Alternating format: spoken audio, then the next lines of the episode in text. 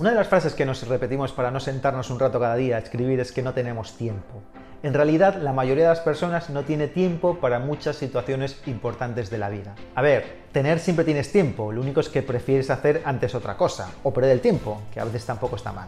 Veamos algunos ejemplos. Antonio Cambronero, Blog Pocket, lleva con su blog más de 20 años y tiene su familia, sus aficiones y además de bloguear tiene tiempo para realizar multitud de actividades en la red como programas en YouTube, webinars, podcasts. Enrique Dance, que además de ser profesor y tener familia, escribe todos los días en su blog y para varios medios de comunicación. Y es de los pocos que con un ritmo tan elevado de publicaciones mantiene siempre una muy buena calidad en sus artículos o Huicho, que además de ser el jefe de sistemas de los museos de La Coruña, lleva desde 2002 con microsiervos. Todos ellos se encuentran el tiempo para publicar de forma asidua en sus respectivos blogs y hacerlo con mucha calidad. Y si les preguntas, seguro que no se creen superhéroes. Tienen disciplina y constancia y pasión por lo que hacen.